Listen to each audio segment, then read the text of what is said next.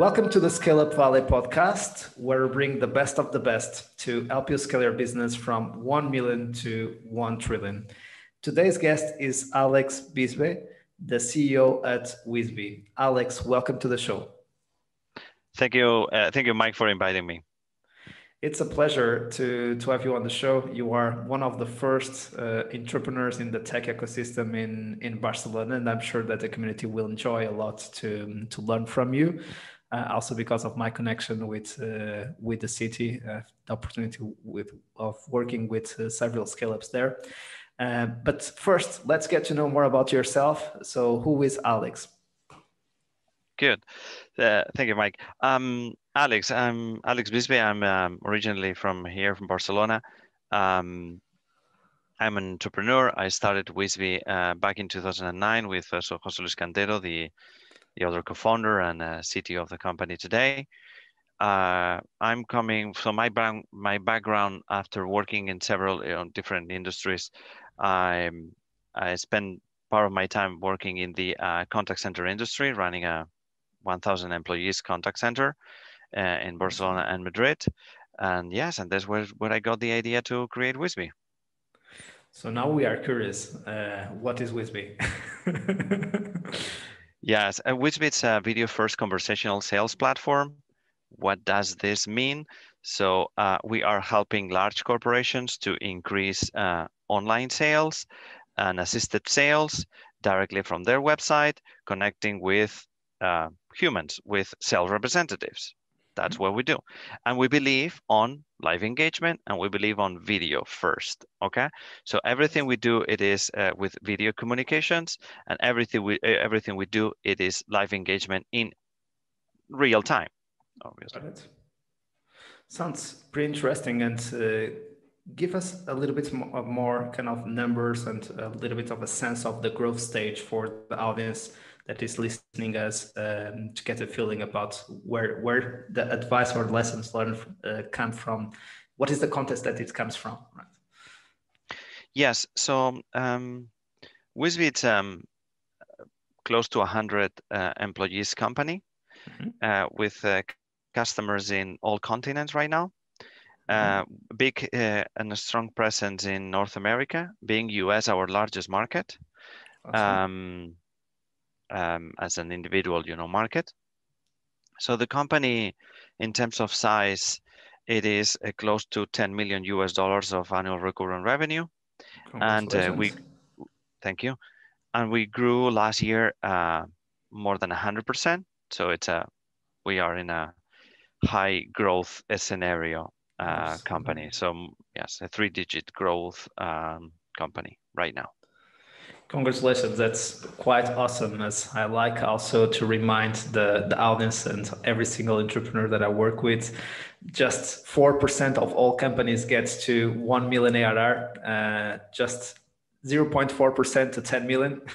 And 0.04 to 100 million. So you are already at 10. So you are part of the 0.4% club, which which shows how difficult what you have already achieved uh, is. So congratulations, and especially this year again with uh, being able to double uh, revenues in such uh, an interesting environment to be in. Uh, it's it's quite uh, appealing. So let's let's learn from you. And uh, we always discuss these three critical ingredients to scale on the show. So number one, radical focus. Number two, world-class leadership. And number three, a culture of execution. Starting with radical focus. Uh, of course, kind of start in a enterprise setup. Uh, it's not an easy thing, and sometimes we go through kind of the SMB uh, segment and then we go up market. But kind of keeping the, the company serving both segments uh, can be quite challenging. So, what has been some of your lessons learned? Did you start uh, from the scratch with enterprise? Did you move into enterprise and then decided to focus? So, explain a little bit more. How did you decide to really assure that the company is focused and, and moving into enterprise? And what were the the kind of of the lessons learned it's kind of setting up the enterprise model for Whisbi. Yeah, sure. Um, we've been in enterprise since day one. So, and. I think the, the, the origin of this is, is uh, because of our background.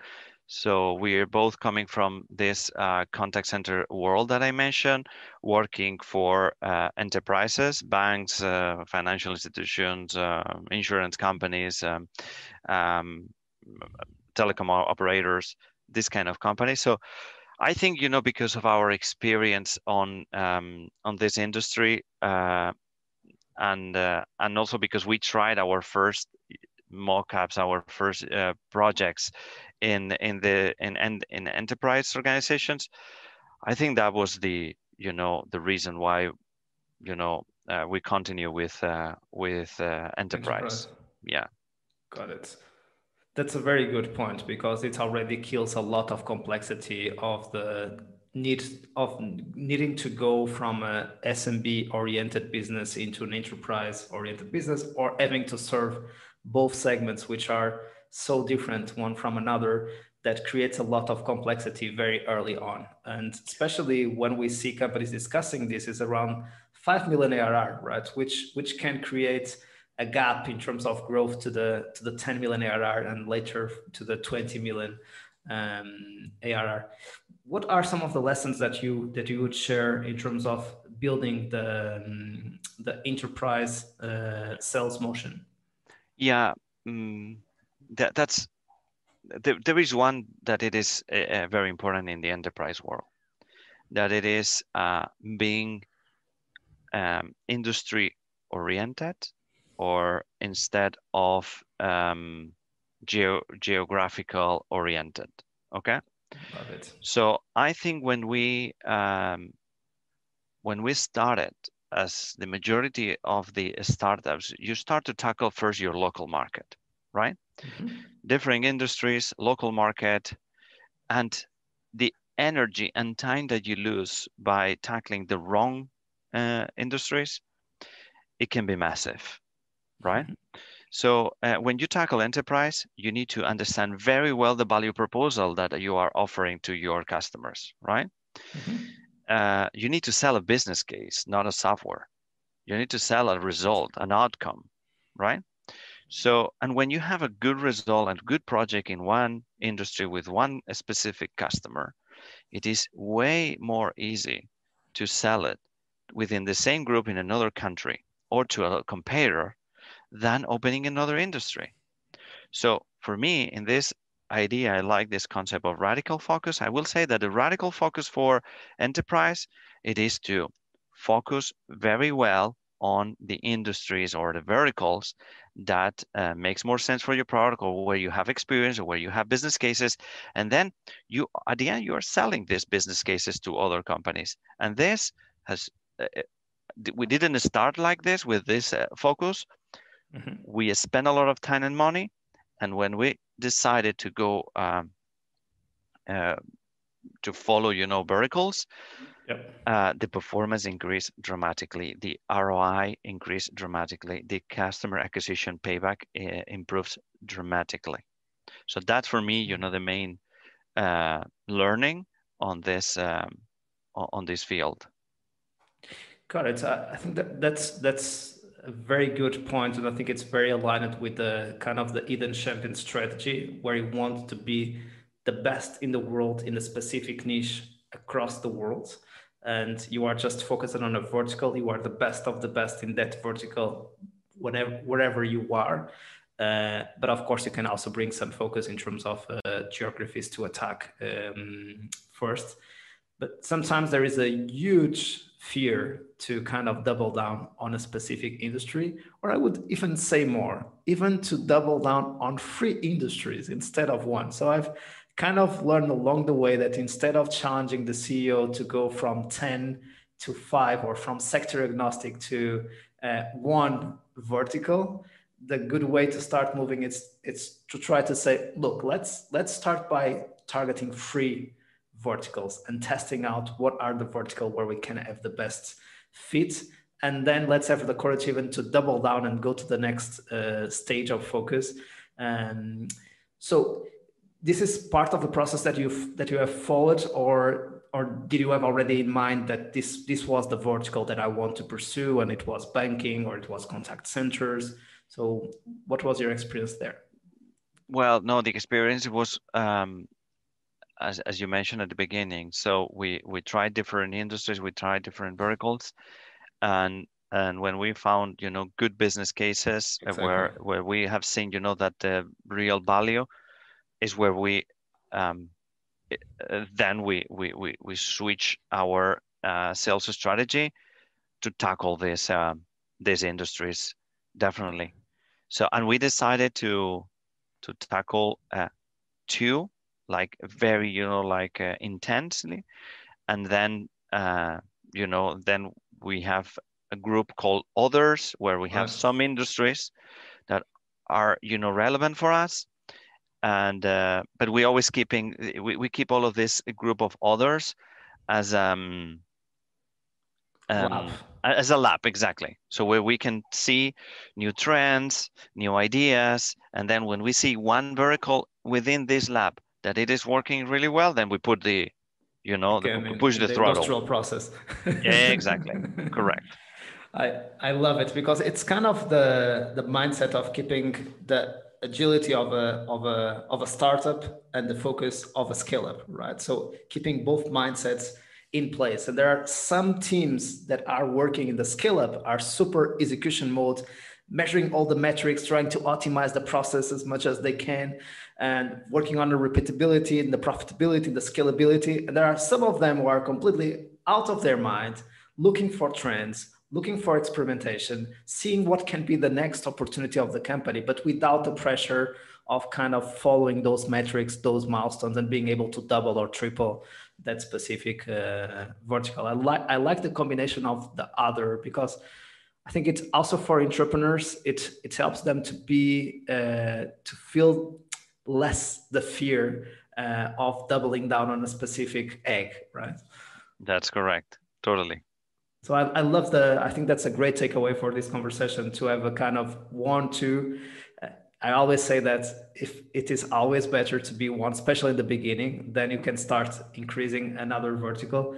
But kind of if it feels you, if you feel more confident with that, which is important for an entrepreneur, have a third one or a second one, which is other, where is where it is your your love That's that's a very good one. Something really really interesting to um, in, in the case of Whisbi, Alex, that you have mentioned before, is uh, that US is your largest market. So for any company uh, coming out from Europe, uh, this is one of the, I would say, the major paths that all wish to.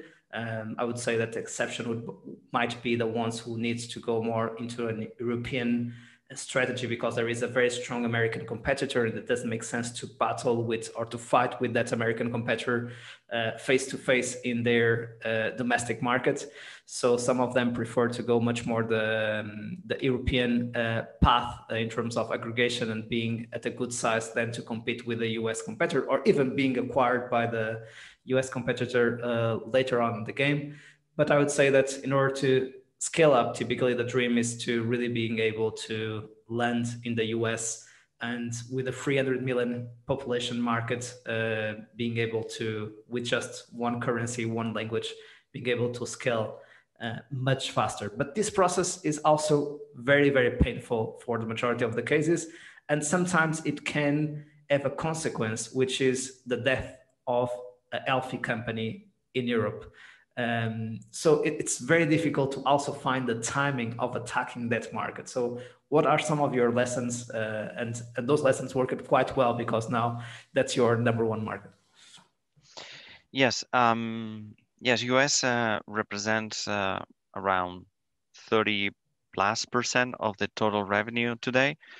And, uh, and we are forecasting more than 50% this year will come mm-hmm. from the from the US market. So absolutely. Um, the US is a very important and, uh, and a strategic market uh, for us. I mean, but the path to achieve that has not been easy at all. It's an extremely difficult market. So we started uh, to tackle the US market in 2017. Uh, by opening an office in the Bay Area in Menlo Park, hiring a team there, team of uh, account executives, SDRs, uh, customer success managers. And by then we had one big customer in the US only. Um, the project was uh, a big failure.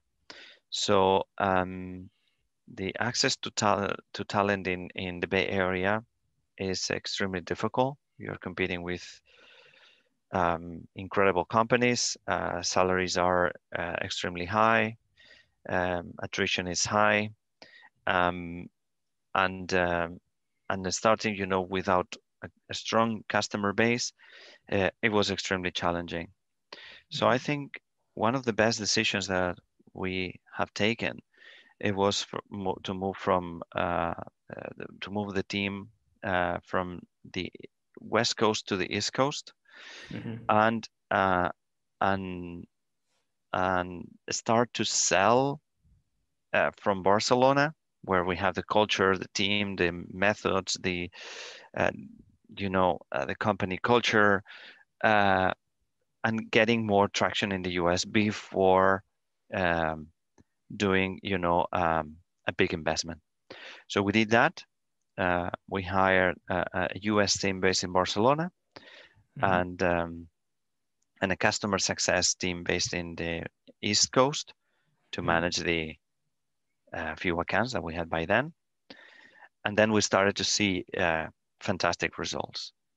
Uh, good results in terms of sales, being able to acquire customers there, and good numbers in terms of retention and scalability with uh, within the customer base. Um, uh, we invested a lot in communication. We traveled a lot, uh, a lot of physical meetings before, obviously, the pandemic. Um, a lot of, uh, um, you know, um, calls with uh, with our team there, and that was the, you know, that was a game changer. Um, today, we are in a phase where we are moving part of the US team to to, U, to the US. I mean, a team that is based today in Barcelona to, exactly. to the US. Um, and we are actively hiring in in the US market. Also, another, you know, important uh, decision, it was uh, the East Coast uh, location um, mm-hmm. uh, despite that, we have um, employees working from home and uh, in different cities. We wanted to have a hub to where a place where we can concentrate, you know, the majority of our employees and, and where we can have, you know, one day uh, face-to-face meetings. Mm-hmm. And that location it is Atlanta, Georgia. We have selected Atlanta, Georgia because several reasons. Number one, access to talent. There are very good mm-hmm. tech companies in that uh, city, like SalesLoft, for example, and exactly. others. That's uh, reason number one. Uh, reason number two, uh, in terms of cost, uh, it is, let's say, acceptable. Um, so it's on average for, for, for the US compared to New York and, and Boston, right? Absolutely. You know, it's uh, you know, it's very more, it's way more competitive than Boston or New York, definitely. Um, uh, and there is another reason that's that in Atlanta, uh, there is the uh, third largest, so, sorry, the, the, the largest airport in the world. So, uh, I mean, mm-hmm. so there is a great um, connection. So fantastic connections to travel everywhere. So easy for us uh, to travel from Barcelona to Atlanta or vice versa. Um, so these were the, the reasons. Uh, the, the, and also being there is also very well appreciated by our customers. We have customers mostly in the telecom industry and automotive, and um, and they're always, you know, AT&T digital team is based in Atlanta the, the HQ is in Dallas, but the digital team is in Atlanta. Mm-hmm. Uh, Daimler Group, uh, the uh, US HQ is in Atlanta. Um, um, Moxie, which is one of the largest digital agencies uh, in North America, is based in Atlanta. So Atlanta is, is quite a big digital hub for enterprises as well. So I mean, these were the reasons, and and we are very happy uh, with that uh, and uh, with that decision, and we are scaling very well in North America right now because of this. With very interesting brands as uh, Coca-Cola and uh, as well, yeah. CNN, and and I think that Delta is also uh, based out uh, of Atlanta, right? In terms of I think so, airlines. Yes. So it's it's definitely a, a, very interesting and refreshing perspective because we always think and listen about New York and and Boston when approaching the um, the East Coast, and of course you have mentioned also the two hubs in the West Coast, which is always uh, the to stay in the Bay Area or to go to, to the city in in San Francisco, maybe sometimes discussing also Seattle, right, as, as an option in in in the West Coast. Uh, but it's it's quite refreshing and a quite take interesting takeaway to consider to have a, an hub like um, Atlanta. Good, good point. You, you have also mentioned something interesting, which is really important for radical focus. Um, that I think would be interesting as well for everyone that is listening to us, which is kind of when we are in the lab and when we decide to double down on what works, radical focus, then understanding that the US market is a very important market to attack um, and kind of double that double down on that market with with significant resources because in both ways it might be a failure on the first time but you also invested a lot in terms of the team that you have uh, sent to the us the problem there and i think that the lesson from from what i learned from you now it was really that the customer base was not strong enough to um, to go so early to the to the west coast. So to the east coast you follow a different strategy. First the time zone difference six hours to barcelona instead of nine hours to the west coast assured you to have kind of a two three hour time frame to to work between barcelona and uh, and the east coast. Second acquiring more customers and a stronger customer base uh, from barcelona and after that really having a cs team in place on on the field to have face-to-face meetings with the clients and being able to retain them and leverage on the acquisition efforts but there's something that might help us to double down on what is the niche that or the vertical that we want to pursue is, is really this metric of net revenue uh, retention. Uh, are you able to explain a little bit more about why it is so important uh, to you as well? Well um, yes. I mean uh, customer retention and revenue retention it is the most important KPI in, for any uh, software as a service company. I mean, it is uh, it is uh, number one. Um, several you, learnings here, um, because retaining customers is more important than acquiring customers. Uh, um, when we moved from the west coast to the east coast, the first team that we hired in the East Coast, it was not a sales team, it was a customer success team. I love it. So, um, and I think when some, when you, when, when a company wants to start a super, you know, competitive market like the US or the UK, um, I think it is extremely important to invest in customer success, at least at the same time that you are investing in sales because as soon as you get the first customers, you need to have a team ready uh, to maintain those customers, to scale with those customers. This is extremely important. We have done this. Um, uh, and when we had a team of customer success and customer support of five in the US, we hired the first account executive in the market. So mm-hmm five between CS and support, local support, then the first uh, account executive in the country. Um, I think the, the BDRs in, in Barcelona, correct? Yes, uh, BDR for, for it's um, you mean, or, well, I call it SDRs, no? Okay. Exactly. It's the same, right? Okay. Yeah. Yes. So yeah, we call it of SDRs. Of course, the experts might might be able to explain this better. It's it's not my specialty, but uh, yes, it's the, the SDRs. Yeah, for me, it's slightly different, but but anyway, yes. Uh, if we're talking about SDRs, SDRs, yes, in, in, in Barcelona. I mean, to generate meetings, um, you you don't need to be uh, uh in in that place. Uh, I mean, with there are tools like. Uh, Salesloft or Bluebirds or other you know solutions that you can connect directly uh, with um, um, with prospects uh, and you don't need to have the team you know in one specific location right?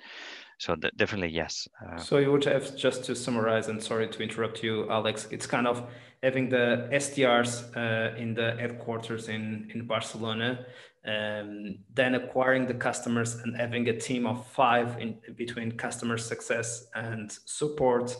And only after that uh, hiring the first account executive. Yes exactly. On the field. On the field. That's correct. Got it. That, that's a, a good point. Did, did you wanted to so you were saying about the importance of for especially for for any SaaS business, or I would say for any business in the world, not only SaaS. Uh, if you are not able to retain customers, it doesn't make any sense to acquire uh, customers because the business is uh, not sustainable. Uh, and you were kind of proving the importance of retention, uh, not only by your words, but by your actions, and that you invested first in CS before investing in hiring account executives. And um, I also wanted to highlight the importance of using the net revenue retention or the retention engine of your revenue machine to decide to double down on a vertical. So if you have an higher net revenue retention in banking instead of uh, manufacturing or instead of contact centers or uh, automotive, uh, you should double down in the sector where you have a higher uh, net revenue retention plus ARR uh, growth. But net revenue retention should be the first metric, not the second, right? I, mean, I totally agree. I mean, um, why net, net revenue retention um, includes two things, right? So you, that you need to maintain customers and then you need to upsell to customers, exactly. which means that it is the way to measure the value that you are providing to your customers. So, mm-hmm. um, I mean, zero churn doesn't exist that's a reality, right? So churn is going to uh, SaaS companies, we always have uh, churn. Well, obviously, we need to minimize churn, but also we need to uh, scale with with the accounts that are more happy with and they are seeing more value with uh, with uh, with the solution. So uh, this value needs to compensate the churn, and then this is a very important exercise. So um, mm-hmm. you need to have a strategy where I mean, you need to tackle your existing customer base by providing more features, by providing more value, by providing more services. Um, and, and, I believe that uh, having an a, a, active selling uh, strategy so that you are selling all the time something, adding value all the time to your customer base is extremely important because this will drive you uh, the uh, most important KPI, which is the net revenue retention. Because if you are continuously adding new things to your customers, they will appreciate it and they will, you know, stay uh, with you. So the churn will be reduced. And at the same time, you're going to generate additional revenue with your existing customer base. So the combination of both, it is what gives you the magic number of net, net revenue retention or net dollar retention. Okay. Exactly. And it's kind of adding the ARPA to this equation. Uh, it means that with the same amount of customers, if you are able to increase the ARPA, you can grow the business to the next stage uh, of growth. Uh, so kind of can go from five to 10 million or from 10 to 20 million just by increasing the ARPA. I mean, by being able to add more value to each of your customer of your customer base instead of defocusing yourself in terms of acquiring new customers outside of your sweet spot which so it's it's a question of prioritization. Again we need the lab. We need to test out new avenues of growth but we can't put 80% of our resources in the lab. We need to put 80% of our resources on what is already working right yes, correct. We need to put 80% of the resources in the 80% of the business. And we, you can put 20% of the resources in 20% of the business. So um, that, that, that, that, that, that, that's for sure. Um, and on that sense, I think uh, I think something um, uh, extremely important. Um, it, it is this um, um, this uh, average revenue per account incremental that you mentioned, the ARPA, you mm-hmm. know, uh, incremental. so we we scale our ARPA from 60k in 2017 to uh, 80k annually, uh, you know, and um, in at the end of 2020. Wow. Um, by by adding value, by you know understanding. Uh, so what I'm saying, what I'm saying every day to to to our customer success uh, team, it is find problems, speak with customers. I mean, we need to understand their problems because every time that they share with you a problem, we can we can put a solution, and this solution will generate additional revenue and higher stickiness for us. You know, mm-hmm. um, in our case, we have a campaign that it is not performing well, whatever. Then, boom, we have a solution. I mean, we can integrate this, we can integrate that, um, and this is uh, this kind of mindset of being all the time proposing new things to customers.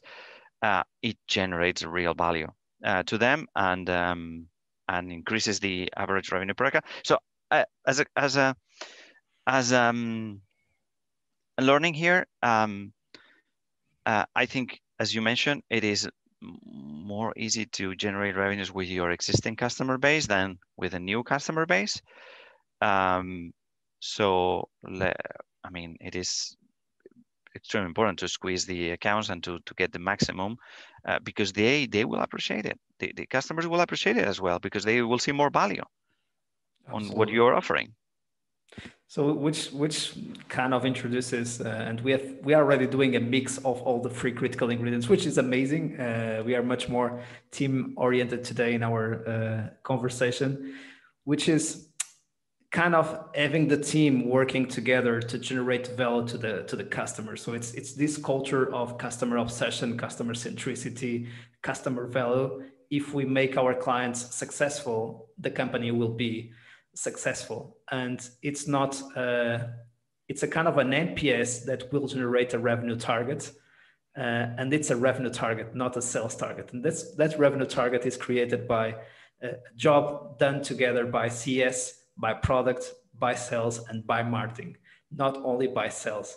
And this will also create a, a culture of teamwork, a culture that we need to make our customers successful. We need to help them solve their problems. We need to deliver value. And if we do that, it's legitimate that we ask a chunk of that value.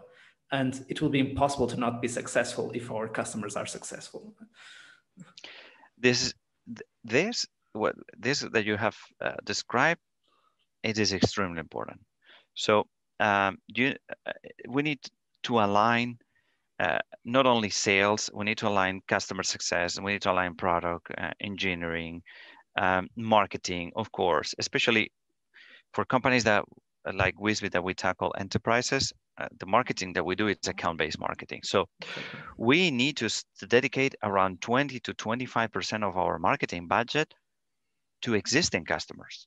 So uh, I mean, uh, this is Could very the, the percentage, Alex? Between 20 to 25 percent. Love it. Because this, the you know, uh, if you invest part of your marketing budget on uh, on keeping um, uh, the customers they need to see that they are investing in something that it is the future. It is working. It is something that also their competitors are doing. Their um, uh, other other markets are also adopting solutions like this. So you need to promote that. You, and you need to start with your existing customer base. So the alignment all of all of these areas is essential. Mm-hmm. and i will say that this is the key of success of the um, biggest uh, enterprise uh, SaaS companies today. It is this alignment that. Uh, Absolutely. That's why we see the emergence of the chief revenue officer to kind of coordinate the efforts and to ensure that somebody, if the CEO is not able because of the lot of roles that the CEO needs to play in a scale up, is not able to align those people or doesn't have the time and the energy to assure that everyone is on the same page, at least that that person is accountable to create that revenue machine that adds value to, to the customer. Also, because sometimes it depends on the profile of the CEO, but the CEO might be much stronger at fundraising, might be much stronger at communication, strategy, but doesn't like too much to to go into the building the machine, right? So that, that's why again it's really important to, to I, understand I, this is a team job, not a, a, one one man job, right? Uh, totally. I mean, um, this this strategy it requires a massive amount of coordination. So um, on that sense, you need to have someone full-time dedicated in a very high level, in a C level, just to do this kind of coordination. Mm-hmm. Um, and this is something we are promoting in in in our company uh, to have this level of coordination um, with uh, daily stand-up meetings where you know we are mm-hmm. synchronizing on a daily basis all the um, high-level decisions, right? Absolutely. Uh, we don't need to spend a lot of time on this, but but it requires a lot of dedication in terms of uh, like consistency, right? Every single mm-hmm. day, we need to mm-hmm. do a little bit of this every single day, and then uh, we we can keep you know this um, this uh, the, this level of uh, coordination and and and the execution of of all of these areas um, will be aligned with uh, with the same objective, no, with the same OKR at the end, no, exactly. uh, for the company. Just to conclude this topic and move into into the next one, the conversation is being amazing, and I, I feel that we would need two hours. Uh, so, but just wrapping up this this this takeaway and kind of doubling down on what what you shared with us, Alex, is one of the issues that I see working with leadership teams is really that building that revenue machine, which is critical to go from the five to 10 or even from the one to five and from the 10 to 20. It's, it's always the machine that needs to be fine tuned and refined for each stage of growth as a retention engine and an acquisition engine.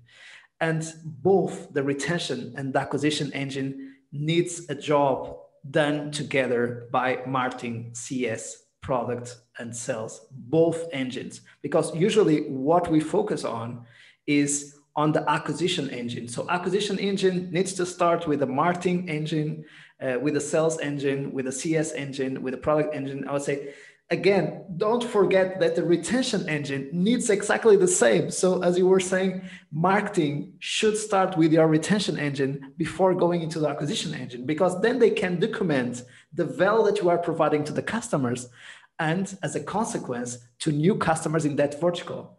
So by just documenting the success and the metrics that you were able to deliver, you are already creating inbound and account-based marketing to provide new leaders, new leads for the future. So it's with the current customers that we generate the referrals and the new leads for the acquisition machine. And usually people think marketing, it should be to acquire new customers, even using account-based marketing, right? But we forget that as you said, 25 or 20 to 25%, and we can even challenge that more at the certain stages of growth of the company, should be doing for marketing in the retention engine, not in the acquisition engine of the revenue machine. I totally agree. I mean, um, what, what, what can I what can I add to this? Um, look, um, we um, I, I see, you know, on uh, a lot of uh, SaaS uh, blogs uh, that they talk about uh, sales and acquisition and acquiring new customers. I mean, to be honest, acquiring customers, it's it's a very hard work, right? It's extremely difficult. But to to do, you know, retention uh, well, it's even more difficult. So um, because and one thing that I'm saying to, to, to my team also on a daily basis is that if a project goes well, do not relax. You need to continue adding value because if a customer is silent because everything looks like it is working well and the KPIs are good, that's not a good sign. So uh, you need to be uh, the, the the the customer needs to be in continuous communication with you. Sometimes even if the KPIs are not good, but you see engagement on the other side, it looks like you are driving, you know, this this project to the right place, right? So I mean, you we can never relax on the existing customer base. We need to continue, you know, add value.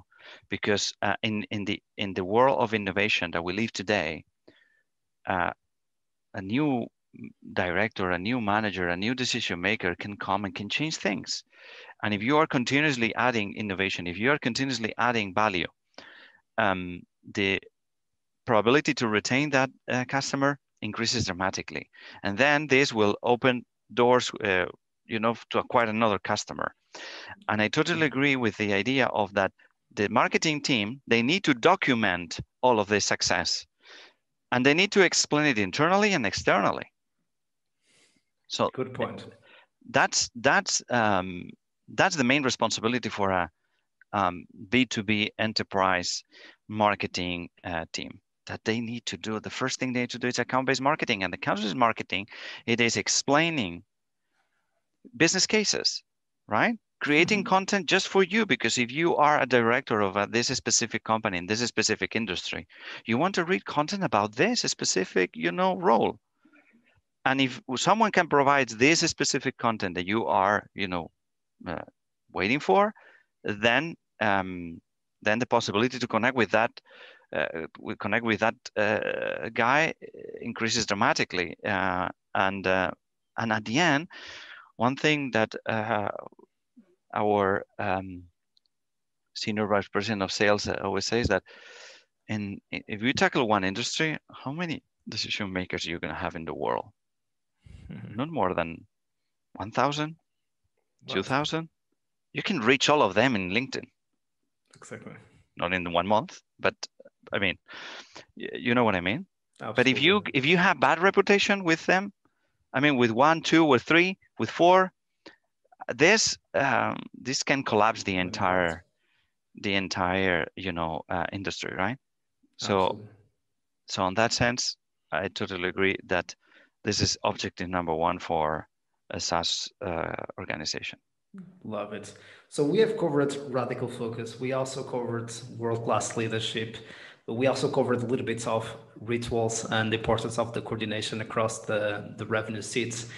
Um, I would like to highlight a final topic before we go into the last uh, question of the show, uh, which is, and it's related with the main topic that we discussed today, really the importance of retention over acquisition and how retention can fit acquisition, which is the beautiful part of, of the discussion that, that we had, which is when the, the machine is not in place, you can send a lot of money to the machine and the machine will not be fixed.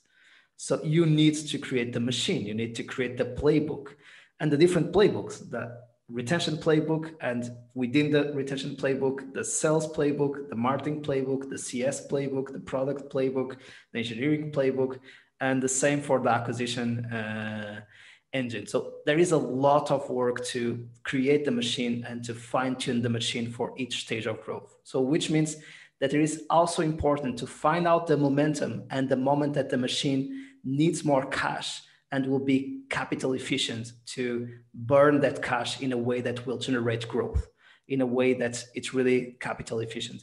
So, and that's why sometimes it's good to not be completely obsessed about raising a round every 12 to 18 months. So there are moments that raising a round can be the worst thing that we can do and that cre- can create a pressure that goes against building a revenue machine and can make unsustainable the scaling up process even the, the valuations of uh, upcoming rounds and, and managing the investors managing the stakeholders managing the momentums understanding the timing for each round it's I think it, it's it's it's something very very difficult, and usually we only learn after after doing that. So, what what are some of your lessons about when is the right moment to raise, when we should not raise? Uh, what are some of your lessons learned there? Yes, I have a strong opinion on that, and um, there are different type of uh, CEOs uh, or startup companies where their main goal it is to rise as much as possible to have more financial capacity. Mm-hmm. Um, this is not the approach that I recommend, or this is not the approach that I followed. Um, in my opinion, we need to rise capital, you know, when we have no other option, when uh, when we need it, when uh, obviously uh, uh startup companies and SaaS uh, companies we need equity. We cannot grow only with uh, um, uh, with EBITDA or with debt. Mm-hmm. This is not possible. We need we need equity. Mm-hmm. But equity is very expensive for funders. It requires a ton of dedication. It takes a big distraction for uh, the uh, investor. So, in my opinion, we uh, companies we need to uh, mm, we need to close rounds when it is needed.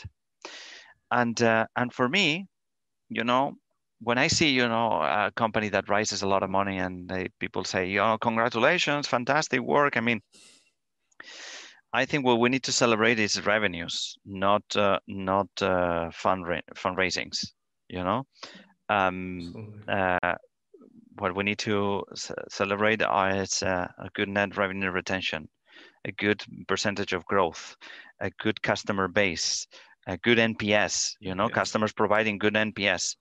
These are the objectives for the company, not to raise as much capital as possible because this has a you know at the end uh, usually well they are super successful startups that they don't have this problem but for uh, normal uh, so you know like let's say you know regular uh, successful startups um, or scale ups um, we signed uh, deals with uh, with liquidation preference so that means that you are putting a threshold for your exit, you know, for the same amount that you have, uh, for the same amount of equity that you have uh, closed.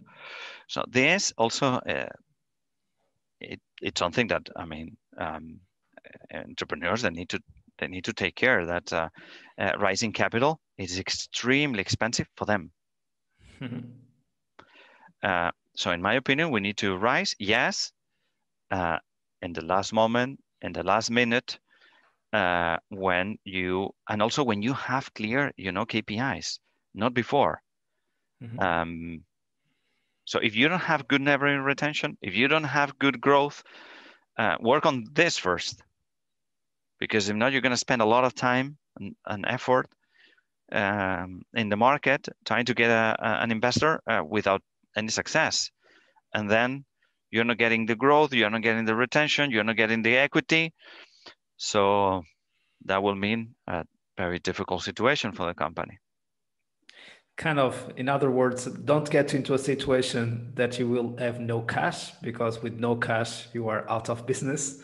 And second, uh, don't raise if your machine is not working and if your business is unhealthy because you will burn cash um, at an expense of your own equity in in the wrong direction. So and it will make your life even difficult even more difficult in the future right? Totally. And, and my continuing with this uh, i mean there is one rule that we broke at Whisbi, and i think it, it is uh, it is important that um, there, uh, there is a rule that says that a SaaS company needs to uh, grow year over year in a very high percentage because if not the company collapses right mm-hmm.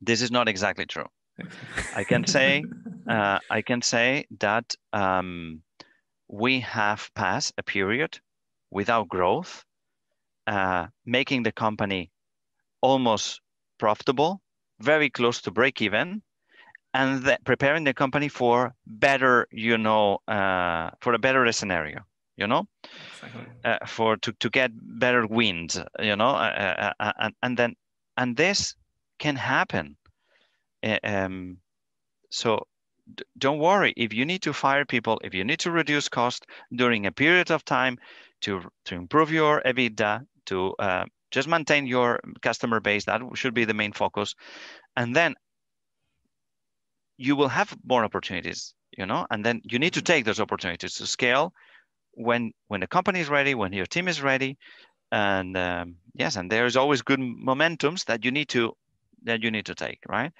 So I would say that um, this is this is important to to be able to manage and don't ask for equity to your investors when things are not going well because this will jeopardize the uh, relationship. So it is better to, you know, reduce cost uh, and wait for the thunderstorm to disappear. To disappear. this is a very important point is again this is a marathon this is not a sprint and there are some some moments along the way that we will face those walls those growth ceilings that it seems that the machine doesn't go into the next stage so that's when typically we need to make changes and those changes will require effort time determination courage persistence and to follow your inner voice. Those are the moments of truth. So don't get tempted to go into the shortcut because everything will come to be paid later on, right? So do the right thing and take the right approach until you are ready again to overcome that growth ceiling. And definitely, this might happen a lot of times along the scaling up journey. It depends on the ones that want to exit it a little bit earlier or later. But if you want to go to 30 or 50 million, it's normal that you will face at least four or five times along the way those growth ceilings. So it it is never as the book says, right? I think that's, that's a totally that's a good true. point. that's totally true. Yes.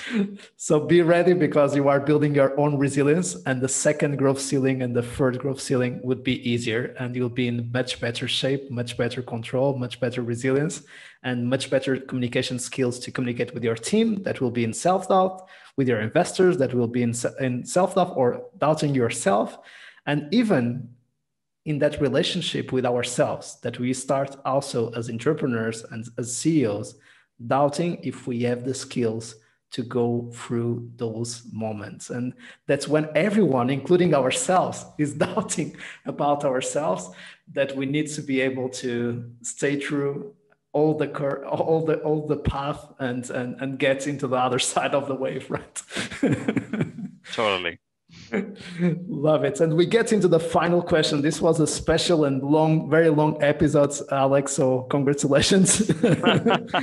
Apologies for, for, the audience.